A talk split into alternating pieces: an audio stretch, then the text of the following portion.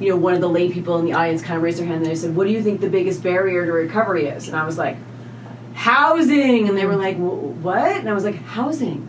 If they do not have a place to live, there's no way the other things will fall into place.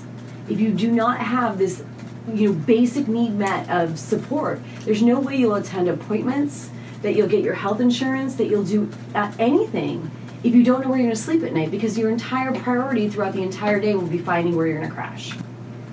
And that can be transient. So if I set you up when you leave here with all this reentry plan, right? I just gave a kid, he left this morning, he graduated our 28 day in house program. His reentry plan is six pages long, right? Like, of like all these appointments and things like that. He is homeless. My fear is that if he doesn't find somewhere to go tonight, he will not meet any of the initial things on it. Six pages long. 24 hours. I have him an appointment at the methadone clinic tomorrow morning at 6 a.m. He has New Hampshire insurance we've turned on. I have a primary care. He has an appointment at Riverbend Mental Health. He has um, probation to check in with if they're transferring. I have everything set up for this kid. New Hampshire works. He has an appointment with them. He has no place to sleep tonight. He's going to get a hotel.